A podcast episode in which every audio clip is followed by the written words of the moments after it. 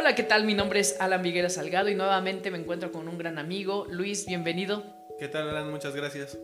Muy bien, pues vamos a, a, continuar un poco con las preguntas que teníamos desde el programa pasado, pero ahora enfocando nuestras dudas a sobre qué medidas debemos de tomar ante lo que está ocurriendo con el coronavirus, o sea, cómo nosotros podemos prevenir para eh, un contagio y estamos viendo en diferentes lugares como en redes sociales que hablan sobre desde usar mascarillas, usar este, cubrebocas, guantes, etcétera. Y yo creo que hay muchos mitos y, este, y también formas correctas que, que debemos de ocupar. Pero Luis, cuéntanos, ¿cuál es tu perspectiva sobre el tema? Mm, bueno, para entender un poquito de las medidas sanitarias que debemos de, llevar a cabo, tenemos que empezar por, por, el origen, bueno, cómo, en qué parte se encuentra de nuestro cuerpo el coronavirus.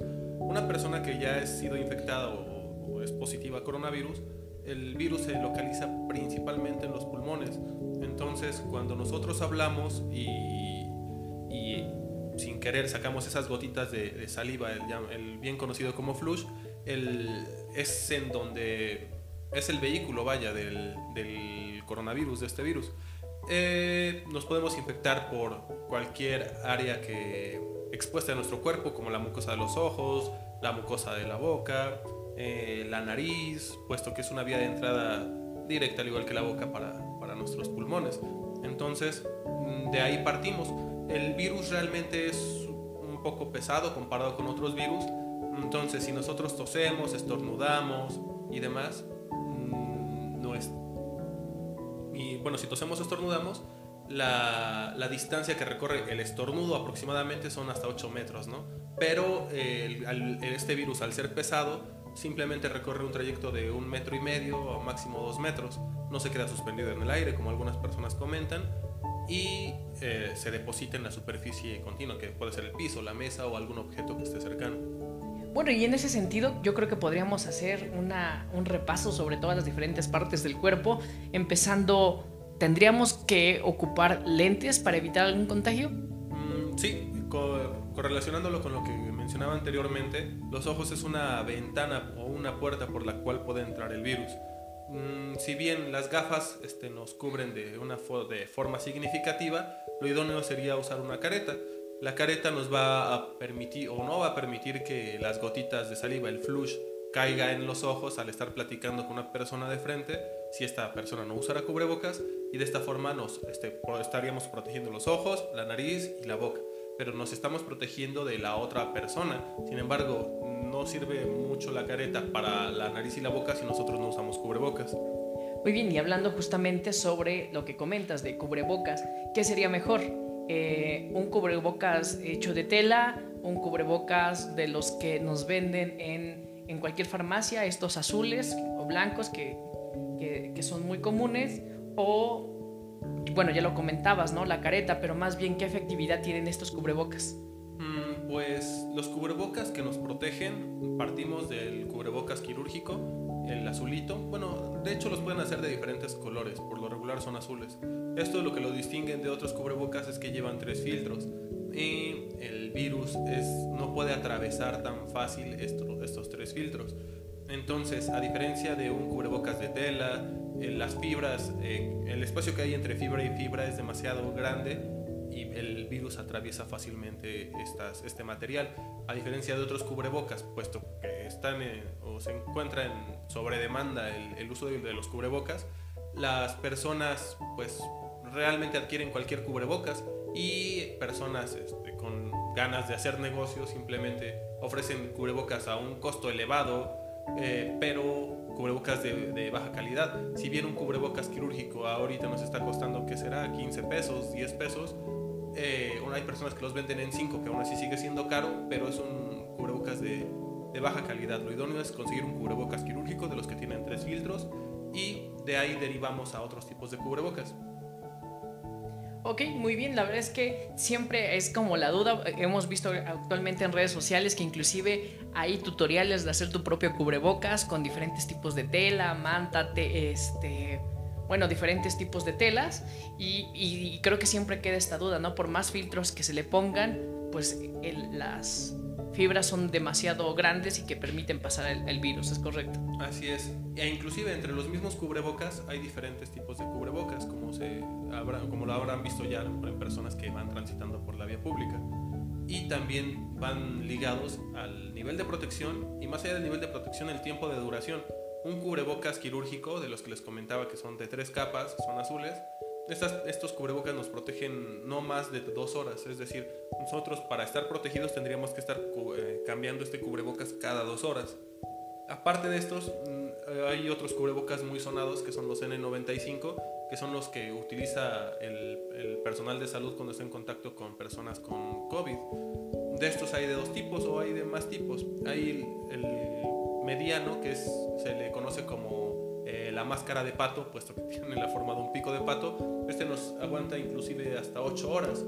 Y la concha, de, el, que está hecho en concha, de igual N95, nos, da, nos da un, bueno, una vida útil de 80 horas. Entonces, comparado con, todo, con todos los cubrebocas, no es tan necesario que una persona mm, común, una persona, una persona que no está en contacto con pacientes infectados, gaste en un cubrebocas N95 de concha puesto que pues, es desperdiciar el material a pesar de que tenga el dinero para, para adquirirlo. Entonces se recomienda que si está en contacto o va a salir a la calle, se puede comprar bien un cubrebocas este, quirúrgico de estos azules de tres capas y en cuanto llegue a su domicilio, tirarlo al cesto de basura y eso sería todo. Ok, muy bien, la verdad es que hay muchísima variedad de, cubrebocas, ahora vemos de diferentes colores, sabores, personajes y todo, y siempre es bueno tener las recomendaciones más claras y precisas. Otra de las cosas que vemos muy común actualmente es a las personas que están ocupando guantes, diferentes tipos de guantes, desde los, eh, de los de látex, que son muy conocidos, o otro tipo de guantes que son como de plástico. ¿Y tú crees que es necesario que tendríamos que estar ocupando guantes si nosotros vamos a hacer alguna actividad fuera de nuestro hogar? Mm, no, los guantes no nos sirven para nada. Nosotros como personal de salud ocupamos guantes para evitar eh, la contaminación cruzada. ¿Qué es esto? Si yo toco a una persona, pero lo estoy tocando con mis guantes, los desecho, pongo, me coloco guantes nuevos y toco a otra persona. De esta forma evito que eh, contagiar a otras personas. Entonces, si yo como civil utilizo eh, guantes, pero los guantes no me los estoy quitando, se nos servirían simplemente para que en cuanto llegue a casa me los deseche y mis manos técnicamente estén limpias. Pero eso lo podemos hacer fácilmente con el lavado correcto de manos, el uso de gel antibacterial. Entonces no es necesario. De hecho, nuestras manos funcionan como, se le pudiera llamar como un vector que eh, mm, mantiene al virus en, las manos y lo podemos este, depositar en objetos que toquemos. y es por eso que no se recomienda que nos toquemos la cara o nos rasquemos los ojos. Porque si tocamos una superficie infectada y nos tallamos los ojos, nos estamos contaminando. Si nos agarramos la cara, es probable que nos estemos contaminando. Y si tenemos guantes, eso no nos exime de, este, de esta posibilidad puesto que el virus va a estar colocado en los guantes y si nosotros con los guantes nos tocamos la cara, es exactamente como si no los tuviéramos y tocabas un punto también muy importante sobre qué tan efectivo puede ser el gel antibacterial y qué tipo de gel tendría que, ocupar, ¿no? Porque entiendo que hay diferentes concentraciones de alcohol y es la que nos tendríamos que fijar para saber si mi gel antibacterial es efectivo o no. Y además hay una pregunta siempre en el aire que inclusive lo, lo comentan algunas personas de manera sarcástica, que es un gel antibacterial y no de virus. O sea, que, o sea ¿funciona o no funciona? Exactamente, sí, sí funciona. Lo que hace el gel antibacterial o alcohol en gel es fijar eh, los virus a nuestras manos. O sea, más allá del gel, antibacterial, del gel antibacterial o el alcohol en gel, es lavarnos las manos. O sea, si tenemos oportunidad de lavarnos las manos, y mejor no las lavamos. De esta forma desechamos todos los, eh, todas las bacterias y microorganismos, incluidos el COVID, si lo tenemos en las manos, lo desechamos. A diferencia de con el, con el alcohol en gel, lo fijamos a nuestras manos. ¿Para qué lo fijamos? Para que lo que toquemos no lo infectemos. Entonces, eh, sí es una excelente medida mm, sanitaria, pero seguimos sin, este, el virus sigue estando en nuestra mano. Entonces, es, coloquialmente se lo conoce como gel antibacterial, pero mm, no, no solo mata bacterias, o es que no las mata, sino las fija no solo fija bacterias, fija cualquier microorganismo eh, que, se encuentre en nuestra mano. Entonces, este, yo creo que lo correcto sería pues llamarle este, gel sanitizante o, o, eh, o simplemente alcohol en gel para evitar esa controversia con, con, lo del gel antibacterial. Definitivamente sí nos sirve para el COVID. Otra cosa que me preguntabas, todo alcohol en gel o todas, sí, todo alcohol en gel se puede siempre y cuando sea mayor al 70% de concentración. Si, tenemos, si tiene menos del 70% de concentración, eh, nos ayudará sí, pero no con la, con la fuerza de vida, vaya. Entonces, si es mayor a 7, a 70%, podemos estar seguros de que ese gel nos está ayudando realmente. Si es menor, pues podríamos dudarlo. Muy bien. Y también en ese tipo de productos, ¿qué tipo de, de jabón tendría que ocupar para lavarme las manos? O sea, hay una gran infinidad de, de jabones, hay de, clásico, ¿no? De, barra y también tenemos el, el, el líquido y también hay muchas marcas. ¿Cuál tendríamos que comprar para que fuera más eficaz? Se recomendaría el jabón líquido mm, simplemente para no estar manipulando una barra de jabón, que luego llegue otra persona y manipule la misma barra de jabón y así. Que realmente cualquiera nos sirve, realmente cualquiera nos sirve. Pero lo idóneo en este tipo de, situaciones sería los dispensadores de jabón líquido, puesto que ya no tenemos tanto contacto con, con, con la barra o con el, el recipiente de jabón. También se recomienda que para secarnos las manos ocupemos este, las toallas de papel desechable y no a lo mejor como en el hogar acostumbramos tener alguna toalla en específico para el secado de manos, puesto que la parte de las bacterias que todavía quedaban en nuestras manos o parte del COVID se va a quedar en la toalla y, este, y también es un foco de infección. Entonces lo idóneo sería eh, ocupar cualquier jabón, realmente cualquier jabón nos va, nos va a ayudar, preferentemente el líquido, más allá de la, de la marca, que haga espuma porque la espuma es lo que nos ayuda a desprender eh, la bacteria, el virus o el microorganismo que se encuentra en nuestras manos. Ya que nos lavamos las manos, se recomienda que el, mínimo, el lavado de manos mínimo dure 25 segundos, que son este, pasos en específico que lo podemos encontrar desde un video de YouTube hasta en imágenes en Google para lavar un correcto, realizar un correcto lavado de manos. Muy bien, muchas gracias. Y bueno, continuando con las siguientes partes del cuerpo, se escucha mucho de estos nuevos tapetes desinfectantes para nuestros zapatos porque estuvimos en la calle. ¿Qué tan necesario es o no es eh, desinfectar mis zapatos y con qué lo tendré que hacer después de haber, salir, eh, de haber salido de mi hogar? Hay diferentes tipos de sanitizantes. Este, mm, erraría si te, si te menciono en este momento uno, pero sí hay diferentes tipos de, sanitizantes estos tapetes no son más que un tapete común que tiene un, este, un espacio en el cual se le puede vertir líquido y lo contiene. Cuando llega una persona, talla las suelas de sus zapatos para eliminar las bacterias o virus, en este caso COVID. Y esa es únicamente su función. Ahora bien, sí sirve para eliminar la carga bacteriana y de virus y de microorganismos que existen en la planta de nuestros zapatos. Yo lo recomendaría más para tenerlo en casa, por ejemplo, las personas que llegan de fuera y este, limpiarnos los zapatos, porque como lo mencionamos, o sea, el COVID se encuentra en todas las superficies, incluidas el suelo. Entonces es probable que llevemos, pudiéramos llevar algo, algo en la suela de los zapatos y este, limpiarlos, sanitizarlos con el tapete y posteriormente entrar a nuestro, a nuestro hogar. De esa forma estamos eh, asegurando eh, que, la, que la suela de nuestros zapatos no lleva y no lo vamos a, a esparcir por la casa, en el suelo. Y una pregunta más, cada vez que sale a la calle, ¿tendría que cambiarme de ropa y dejarla aparte para lavarla? Mm, lo idóneo, lo idóneo, así en un mundo utópico, sería en la entrada de nuestra casa, obviamente en la parte de adentro, tener un cesto de, de, ropa sucia o una bolsa y así como este, nos vamos a, entramos a nuestro domicilio, si no contamos con un tapete sanitizante, cambiarnos el calzado, cambiarnos la ropa exterior, este, depositarla en la bolsa, cerrarla para posteriormente lavarla y entrar a casa a ducharnos. Eso sería en un mundo utópico. Ahora bien, porque realmente son pocas las personas que, lo realizan, pero con que tengamos una buena disposición final de nuestra ropa, es decir, si salimos a la calle y estuvimos en, no sé, en un lugar concentrado, quizá fui al banco y yo mantenía mi sana distancia con la persona de enfrente, pero la de atrás me estaba tosiendo, entonces sí tendríamos que tomar estas medidas.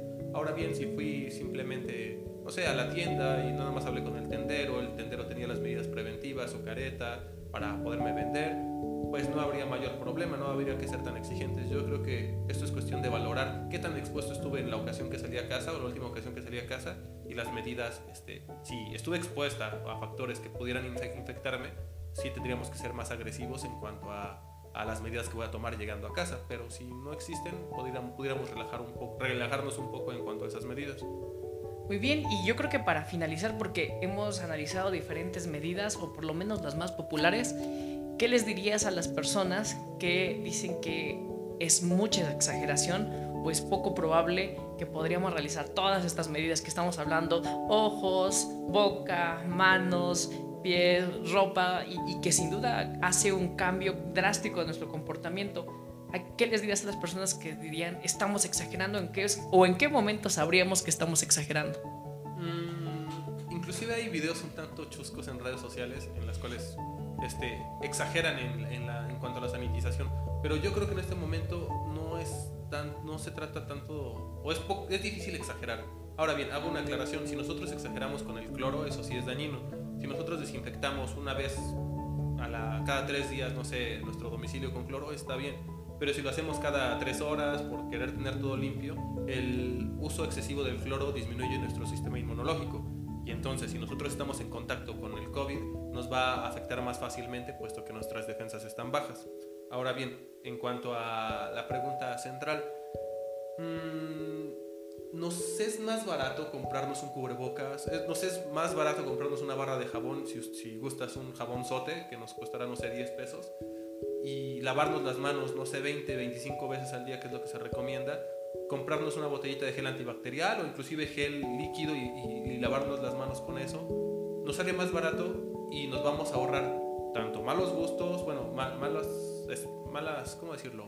Malas experiencias y aparte nos vamos a, ya no nos vamos a enfermar tan fácil ni tanto de vías respiratorias, más allá del COVID, no nos vamos a enfermar de, de diarrea, no nos vamos a enfermar de, de vías de, este, de infecciones de vías respiratorias tan fácil si mantenemos estas medidas. Entonces a la larga no simplemente nos, nos favorece en cuanto a COVID, sino en general. E inclusive el día de mañana esperemos pase al 100% esta contingencia y el COVID no se vuelva endémico, si se llega a, retirar de nuestro día a día el COVID, lo, yo creo que, o con esto me gustaría a mí cerrar, sería de reflexionar la, susceptibilidad de la raza humana ante, una, ante un virus desconocido, un virus que puede mutar.